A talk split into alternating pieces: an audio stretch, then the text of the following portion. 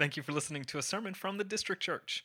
For more information about us, please visit www.thedistrict.church.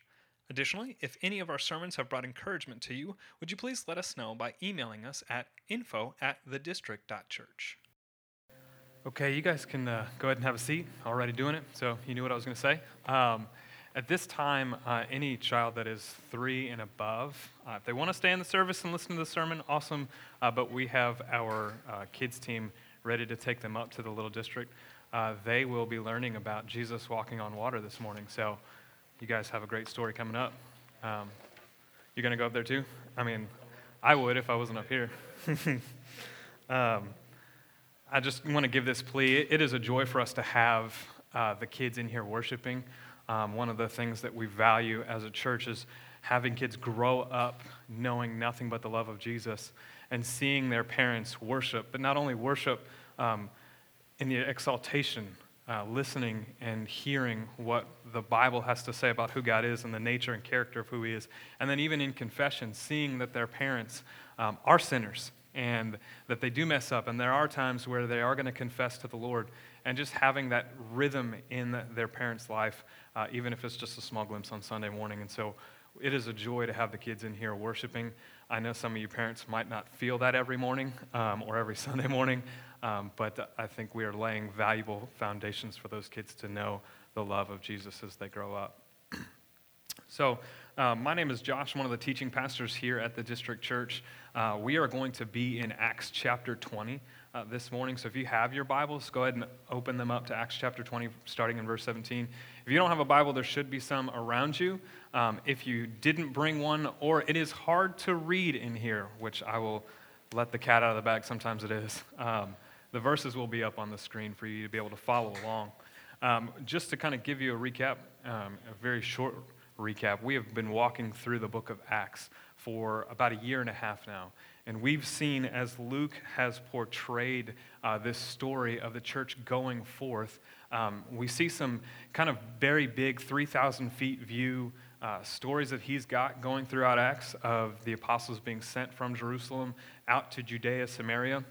And then there are times where Luke will actually zoom in on specific events. Like if you were here last week, uh, Eutychus falling out of the window, uh, or thinking about Peter and Cornelius, uh, or the uh, uh, Ethiopian eunuch where Philip is going and sharing the gospel with him.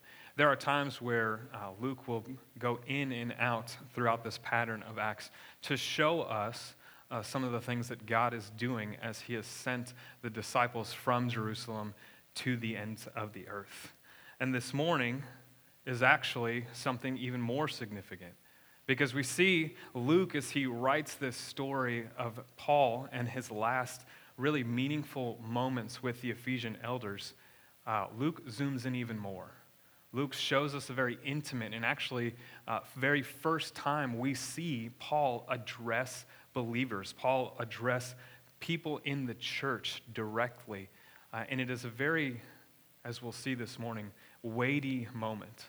Uh, one that we see the Ephesian elders take for really the rest of their lives and take back to their church, but also something that we can learn from as well in this intimate farewell speech that Paul gives. I'm not sure why Luke chooses this story as if it's one of uh, many others. We don't really see in the book of Acts uh, any other glimpse other than this one. But in these intimate moments, what we do see is the love that Paul has for a particular people where they are shedding tears. They are afflicted in spirit that one of their loved ones is leaving them. So we're going to jump into that. Uh, before I do, I want to ask just a kind of quick question to, to gauge the room. Um, anybody love history in here? Anybody? Awesome. So just the left side of the room, or my right side, or your right side. Okay. Um, Anybody actually have a history major? No? Okay. Um, here's the thing I, I love history. You don't have to be like me, that's great. But this morning we're going to kind of dive down into something that I, I love to, to do and read. Um, what I love about history is that oftentimes you can see these speeches uh, in history books where uh, inaugurations will happen or a speech to call people out of the darkness into a courageous battle. Um, and one of the parts of history that I love to, to read about is how these speakers would craft words in such a way that would encourage and inflame people's hearts to do the thing they're calling them to do. And this morning, what we're going to take a look at is something along those same lines. Paul's farewell speech to the Ephesians elders is calling them, one, to remember what he has done, calling them to do as I have done for you, but also to look past just yourselves and to look to the glory of God and how the weightiness of Christianity, the weightiness of the faith that we believe is a worthy cause to live for and even to die for. Now, some of you may not be history nerds like me, but if I were to bring up certain phrases, which I'm about to do, I'm pretty sure that it would recall either a speech or a person who gave that speech. So if I say, I have a dream, we all know where that's going, right? We all know or should know that's Martin Luther King as he gives his famous speech desiring for his children to be able to play both black and white together in America. You may have heard this one before, and I'm going to try to do the accent as well, so bear with me. But this speaker said, Ask not what you can do for your country, not what your country can do for you. Does anybody know who that is? It was a terrible, terrible rendition. That's JFK, right? In 1961, he gives his inauguration speech. And this is what he says to calling the United States to, to not think about what their country can do for them, but what they can do for their country. I want to take you to the 18th century. And this was a, an English leader who had become a believer and was so impressed on his heart about what the country was doing that he had to call the sin out for itself. He says this When I consider the magnitude of the subject which I am bringing forth to the house, a subject, subject in which the interests not of this country, not of Europe alone, but of the whole world and of all posterity are involved. And when I think at the same time on the weakness of the advocate who has undertaken this great cause, these things I reflect on and impress in my mind.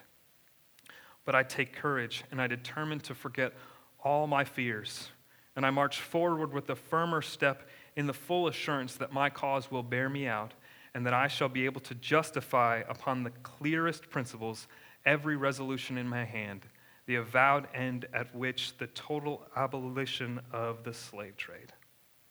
This was William Wilberforce. In the 18th century, he fought to abolish slavery. And for 18 years, it was denied him this, this fact, this, this push to have the slave trade removed and revoked. You see, these speeches and plenty of other ones, I'm sure if I brought you up here to think about a major speech that might have changed your life, you could give me one. Or you can tell me about one. But there are plenty of speeches that have shaped men and women to be courageous, to hold on to hope, and to love, and even to die for something greater than themselves. And here in these last moments, we get the intimate farewell speech between Paul and the Ephesian elders. And we give we get to see Paul give that same call to do as I did, to live for something greater than themselves. The gospel, which is the grace of God, a gospel that is worthy of living 10,000 lives, giving all to it. So, if you will go with me, starting in verse 17, we'll see this farewell speech that Paul gives to the Ephesian elders. Now from Miletus he went and sent he sent to Ephesus and called the elders of the church to come to him. And when they came to him, he said to them, You yourselves know how I lived among you the whole time from the first day that I set foot in Asia, serving the Lord with all humility and with tears and with trials that happened to me through the plots of the Jews. How I did not shrink back from declaring to you anything that was profitable and teaching you in public and from house to house, testifying both to the Jews and to the Greeks of repentance towards God and of faith in our Lord Jesus Christ. And now, behold, I am going to Jerusalem, constrained by the Spirit, not knowing what will happen to me there, except that the Holy Spirit testifies to me in every city that imprisonment and affliction await me. but I do not account my life of any value, nor as precious to myself, if only I may finish my course and the ministry that I have received from the Lord Jesus to testify to the gospel of the grace of God. And now behold, I know that none of you, none of you among whom I have gone about proclaiming the kingdom will see my face again. Therefore, testify to you this day that I am innocent of this blood of you all. For I have not shrunk back from declaring to you the whole counsel of God. Pay careful attention to yourselves and to all the flock in which the Holy Spirit has made you overseers to care for the church of God, which he obtained with his own blood. I know that after my departure, fierce wolves will come in among you, not sparing the flock. And from among your own selves will arise men speaking twisted things to draw away the disciples after them. Therefore, be alert, remembering that for three years I did not cease night or day to admonish every one of you with tears. And now I commend you to God and to the word of his grace, which is able to build you up and to give you the inheritance among all those who are sanctified. I coveted no one's silver or gold or apparel. You yourselves know that these hands ministered to my necessities and to those who were with me. In all things I have shown you that by working hard in this way, we must help the weak and remember the words of our Lord Jesus how he himself said, It is more blessed to give than to receive. And then when he had said these things, he knelt down and prayed with them. And there was much weeping on the part of all. And they embraced Paul and kissed him, being sorrowful most of all because of the word he had spoken, that they would not see his face again. And they accompanied him to the ship. This is the word of the Lord. Let's go to him in prayer and ask him to reveal more of himself to us. Lord, thank you for your great grace. Thank you for the good news of the grace of God that calls unworthy, un- un- unrighteous sinners to repent and believe and put their faith in Christ. And in that promise, we receive an inheritance. Thank you that this gospel is worthy to live and to die for. And Lord, I pray as we look at Paul's example and Paul's charge and farewell speech to these Ephesian elders, that we too would have the same posture as his, that we count our lives of little value, but to know you and to finish this race well. I pray this would bring glory to your name. In Jesus' name, amen. So, Paul's ministry um, can be summed up in this passage as well as a phrase that you will often see as he writes his Pauline epistles Follow me as I follow Christ. Now, Paul's ministry, as we saw here, was marked by three things humility, confidence, and tears. I'll say that again for any type A person because I like to write things down. Paul's ministry was marked by three things humility, confidence, and tears. And in his farewell speech to these elders, he says, Follow me as I follow Christ. In humility, in confidence, and in tears. Do as I did. Now, these words may not specifically or explicitly be in this passage, but they're implicitly calling these elders and calling us as the readers 2,000 years later to follow him as he follows Christ. He charges them to live in such a way that they count their own lives of little value, to give their lives away in order for their church to flourish and for them to finish this race well. So, how does Paul give them this example? Well, he says for three years he lived with them. And in verse 19, he says he served the Lord with humility. They saw him serve with tears through trials and imprisonment. They see in verse 20 that he declared what was profitable to them. He taught them repentance and faith in Jesus. Verse 21 says that he was constrained by the Holy Spirit and he followed the Spirit's will wherever it called him. Verse 34, he shows them that his hands were a part of working the ministry for them. He showed them, he said, Hey, you remember these hands worked for you, for the grace of God to show you this gospel. And then lastly, he showed them that giving his life away was far greater than receiving anything from them. He showed them with his life and his words that the gospel of the grace of God was a worthy cause to live and die for. You see, it's not enough for us to just live a life that looks morally good.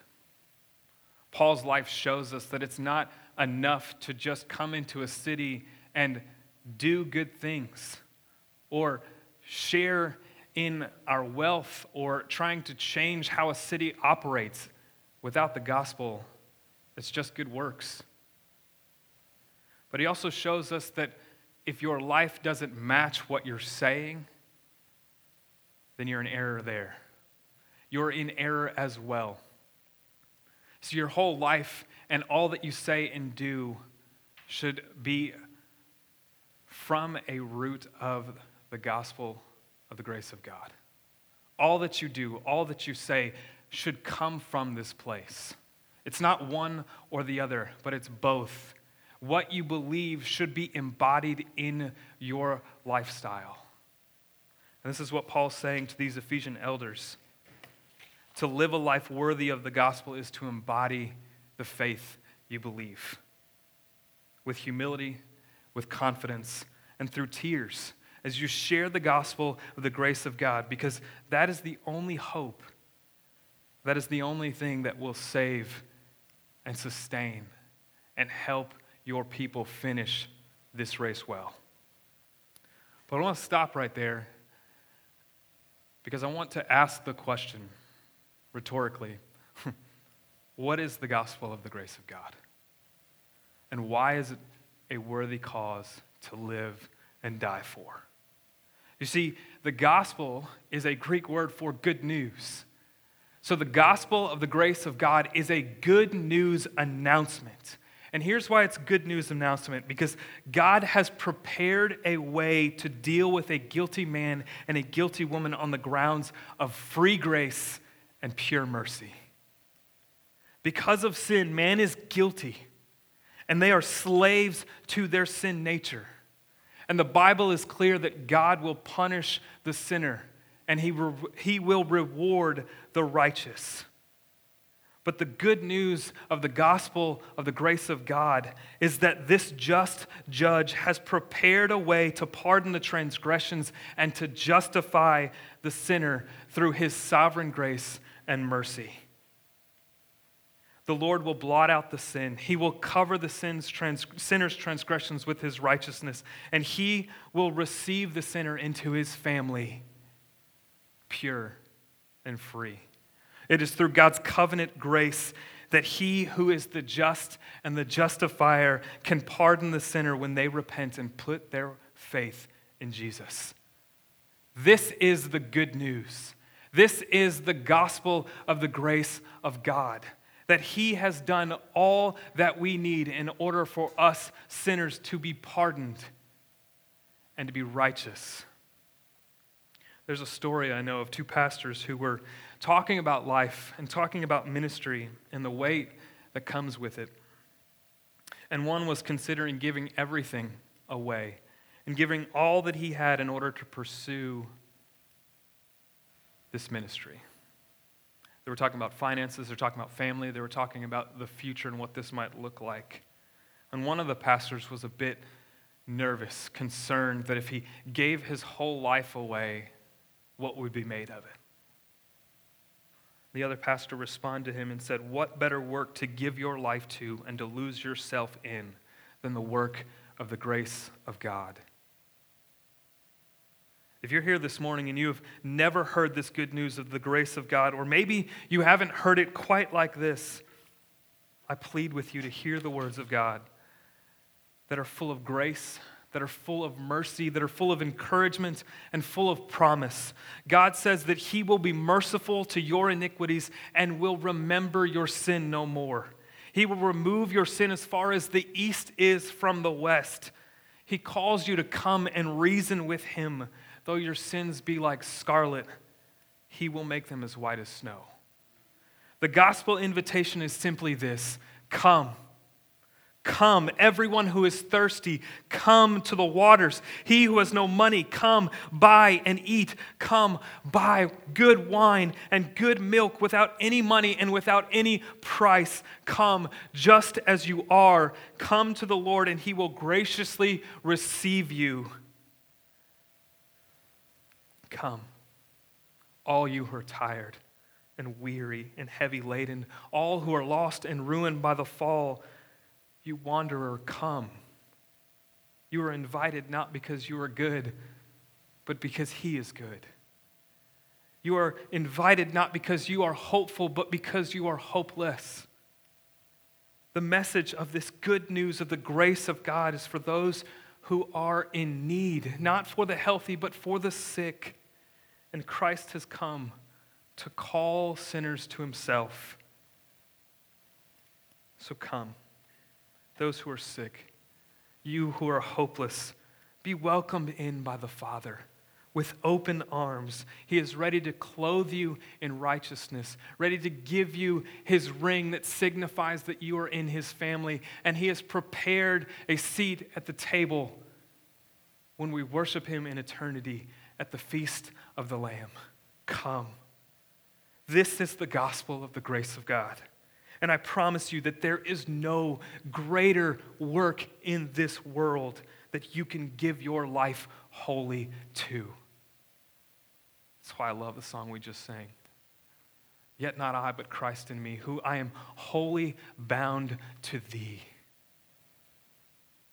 This is the gospel of grace that Paul is calling the Ephesian elders to preach and proclaim, and he is calling us to live, to follow, and to give our lives to.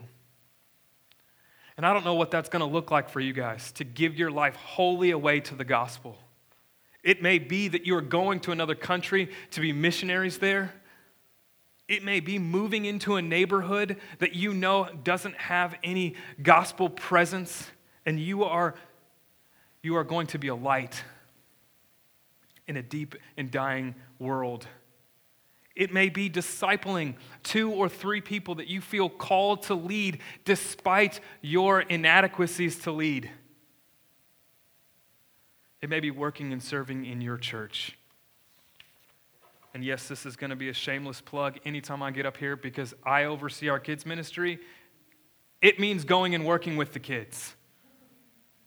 I mean, seriously. And this may be a little bit more black and white for me than for you, but what other area in your life do you get to share the gospel with and help lay a foundation in order for children to know and love Jesus? We walked through the gospel primer this week and we got to hear testimonies, and I was amazed. Amazed. It brought me joy to hear the majority of my group say, There was not a time where I did not know Jesus and the love of Him in my family and in my life. That is a beautiful testimony. That one that I want for all of our children in this church. That when they sit around a campfire and say, you know what, I don't know when I accepted Christ, but I know that in my family, the friends that the, my family brought around, all they did was share the love of Jesus, and that's all I've ever known. That's what I want for our kids. That's what I want for your life to see that you can give an inheritance of the gospel to these children, whether you're their parents or not. Proverbs tells us that a blessed man leaves an inheritance for his children's children. And I have come to believe that that has very little to do with money and a lot more to do with their spiritual gain. And I want you guys to see the joy and have the hope of watching children grow up in the Lord. To watch them come down and be baptized because they have placed their trust in Christ. There's no other great opportunity than to just go up and serve for, for an hour on Sunday morning. That's what living your life wholly to the gospel looks like laying down areas where you may feel uncomfortable and going and doing because you see the value of shaping little children, men and women, with the foundation of the gospel of the grace of God. Now, this gospel that Paul is referring to when he speaks to the Ephesian elders, he's saying, You've seen me do this for three years. Now go and do as I have done. And Paul is able to say this because when your life is fully given away to the gospel, you can have confidence that you will, one, finish this race well, and confidence to say, Do as I did.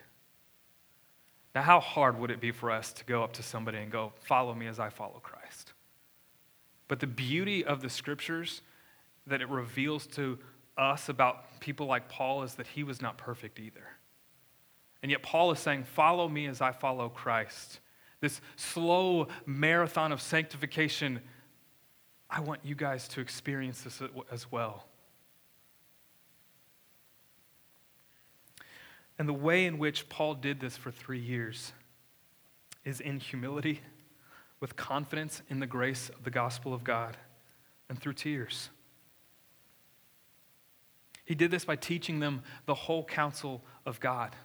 He didn't just pick certain areas of Scripture that he liked, or he, he didn't think of certain things, whether it be doctrine and theology or a, a very little watered down passage that he pulled out of context. No, he, he taught them the whole counsel of God because he knew that it was profitable for their walk. For them to finish the race well, they needed to know all that the Scripture had to say about who God is and how he's revealed his nature and character through the person and work of Jesus Christ. He calls them to pay attention to themselves and to the flock because he reminds them that one day wolves will come up and they will teach false doctrine and they will water down the gospel and itching ears will follow their lead because their gospel is a little bit easier he calls them to be alert, to pay attention. He calls them to live with an understanding that it is better for them to give their lives away for their people than to receive. This is his call to these Ephesian elders. And the weight that he has laid on these men who are called by the Holy Spirit to lead God's people who he purchased with his blood. Now, I want to kind of turn this and shift this internally for us. Have you ever wondered, if you've been at this church long enough, have you ever wondered why we go through books of the Bible? Why we don't just pick and choose certain topics that's easy for us to preach on? It's mostly because we're not creative. I'll, I will throw that out there. really, like the most creative thing that we've had is like the hashtag blessed series, and I hated that. But have you ever wondered also why we are, we are calling men to come and walk through our elder process? You ever wondered why that's a 12 month process instead of maybe a couple days or a couple months? You ever wondered why we read, Dwayne and I, as often as we do? Or while we talk about theology and doctrine, while we talk about preaching and church history as much and as often as we can? You ever wonder why we take seriously the call to eldership to lead the church? If you've ever wondered these things, here is your answer. In this passage right here, we as elders are appointed by the Holy Spirit to lead a people that He has bought by His blood. And I don't know if you've ever been in that position, but it is a weighty one. One that Dwayne and I take very seriously with blood, tears, sleepless nights, times where we are praying on the floor of our home that God would do a work and transform the heart of our people with the gospel. We take this seriously. And so we read and we discuss and we pray and we plead with the Lord because one of the things that we want to see in your lives, we have to see in ourselves first. We cannot feed you unless we are feeding ourselves. And all the men who are walking through this process, I know a couple of them are in here, and those who desire this great and noble task. See this weightiness that Paul gives to the Ephesian elders. Hear it and consider it because it is a weighty task that God has placed on qualified men to lead his church. And Paul calls these elders to be marked just as he was, with humility, with confidence in the gospel, and through tears, that they lead and lead their people well. And man, I pray that in this church, this weightiness never changes for Dwayne and myself and whoever else is called an elder here. And may we never take this office lightly.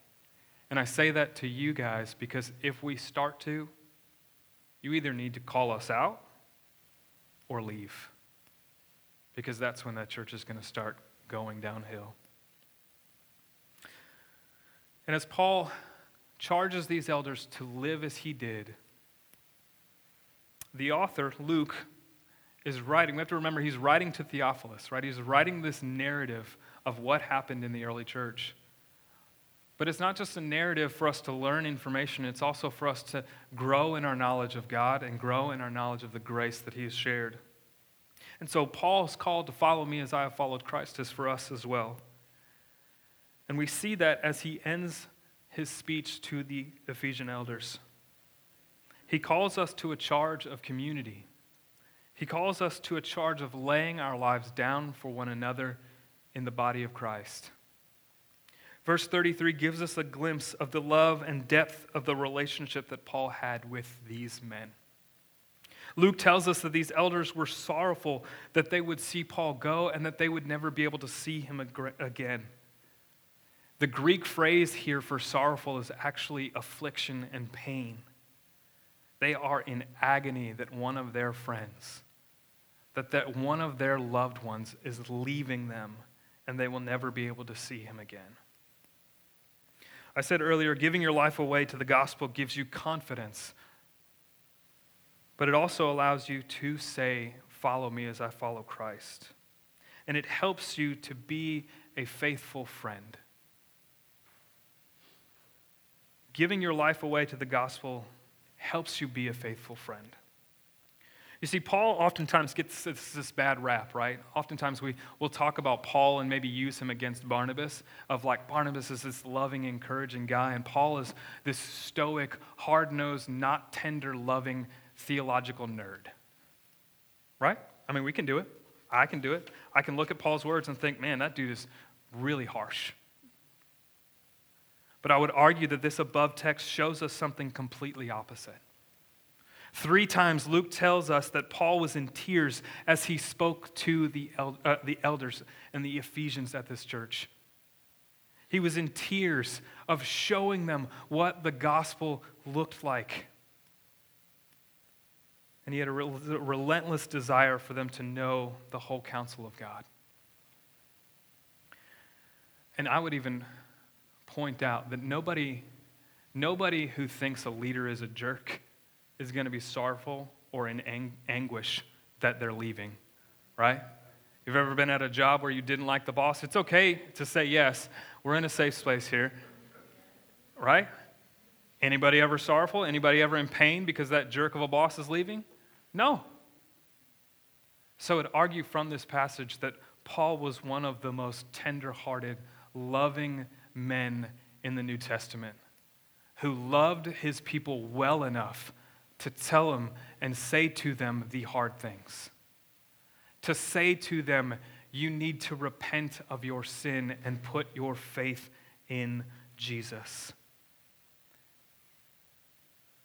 In the same way that he loved with humility and with tears, he had the confidence to admonish this church and admonish the believers because he loved them so much. And this is a way that we can pursue community well with humility, in tears, with confidence. You guys know what a grace it is to have somebody in your life that will say the hard things to you, that will give you biblical truth, call you to repentance because not because they hate you, but because they love you. I would argue that they probably are indifferent to you if they won't call your sin out. We live in a world, and even sometimes in the, in the church, where it's, it seems harsh to call someone out, right? It seems harsh to call to someone to repentance and to show them their sin because we don't think that that's going to be, seem loving to them. But it's better to love them with how we share what we see in their lives than to let them continue walking in sin and continue let them, letting them walk away from the grace that God has given. It's a blessing to have those faithful friends. And we see it here with Paul and the Ephesian elders. What that looks like for us, especially in community, is that what the Bible calls sin, we call sin. We call people to repentance that are in sin, not because we hate them, but because we love them. And we know that the greatest gift they can receive is the grace of God. But the only way that happens is in close community. I'm not advocating for you guys to get up and go onto Facebook and see somebody that's ranting that you've known for, I don't know, a couple of years but haven't talked to and be like, you're a sinner, you need to repent, delete this post. That, that's not what I'm saying. I'm saying that Paul was able to admonish these elders because he lived and bled and sweat and cried with them for three years. See, there's a reason why Dwayne can come to me and call out sin in my life because I know he loves me, but I also know that he loves Jesus even more and wants to see my life be faithfully bound to him. And so he is able to come to me and call out sin because he loves me enough for my joy to flourish, to try to have that removed. I don't often like it, but because him and I have a love and affection for each other, we can do that. And this only happens in gospel centered community. This is why we harp so much on community groups. This is why we're going to talk a lot about our institutes, because it creates a place where we can pursue community while learning who God is so that we can be gospel centered disciples with each other.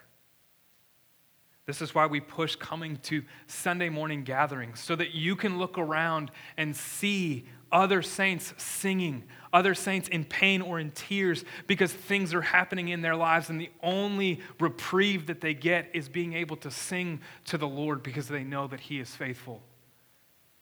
This is why Sunday mornings are so important. This is why we are going to take communion together this morning because it's a reminder for us to look around and say, This is what heaven will be like. These are the saints that I'm able to spend eternity with. So, why don't I get into deep, intimate community with them here? So that they can point out my blind spots and I can point out theirs, so that our joy can flourish. This is what laying your life down looks like in community. It's laying down your freedoms, lowering some expectations that we might have for others in order to see the unity of the church grow. Does this mean that you're going to be sinned against? Sadly, yes. Does this mean that someone is going to fail you? Yeah. I'm probably going to fail you. Dwayne's probably going to fail you. Those in your community groups are going to fail you but because we have been forgiven by the good news of the grace of God, we then can forgive one another. And then we can overlook offenses and we can lay down our freedoms for the sake of unity. Now, that's going to be tough. That's going to be hard because that involves opening up lives or opening up our lives and areas in, in which we hold deep. That if you knew about me, you might not look at me the same way. It's peeling back those layers so that people know the true you and allowing them to speak into your lives. This is how the family of God strives to operate in gospel centered community by giving ourselves completely and wholly to the gospel and understanding that this true community will help us flourish with joy. And one of the ways that we celebrate being in the family of God with our brothers and sisters is taking communion together. As we're going to do this week, as we do every single week.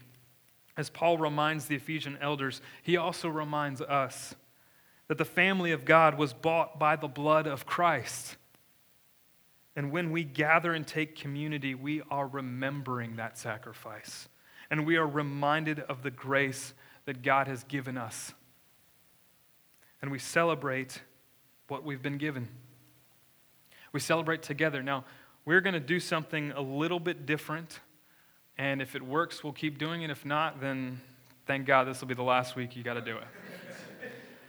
but before everyone gets up to take communion, uh, we are going to do something where I'm just going to title it like this We are going to look back look around and look forward. And what I mean by that is we're going to look back at the sin that God has saved us from. We're going to look back at the things that God is calling us to confess. Uh, it may be confession of sin, it may be that you need to reconcile a relationship. Uh, anything like that, we're going to look back and then we are going to be reminded of the grace of God that He's given to us and that we have been blood bought and that we are sons and daughters of God in spite of us and then we're going to look around.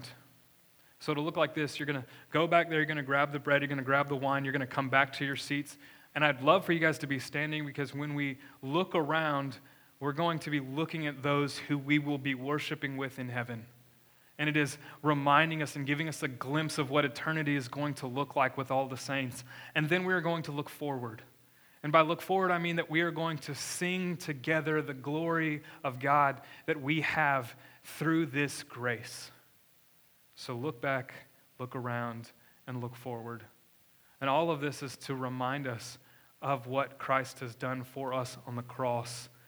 That as 2 Corinthians 5:21 says, he who knew no sin became sin so that in him we might have the righteousness of God. And so we are going to celebrate that in communion this morning. So I'm going to close in prayer. And you guys can take some time to look back. But then as we get up and we grab the juice, as we grab the bread, come back to your seats. And then I will actually lead us in a reading from 1 Corinthians as we walk through communion, and then we'll worship together. Okay? So let's pray and thank God for the gift He's given us. Thank you for listening to a sermon from the District Church. For more information about us, please visit www.thedistrict.church. Additionally, if any of our sermons have brought encouragement to you, would you please let us know by emailing us at info at thedistrict.church.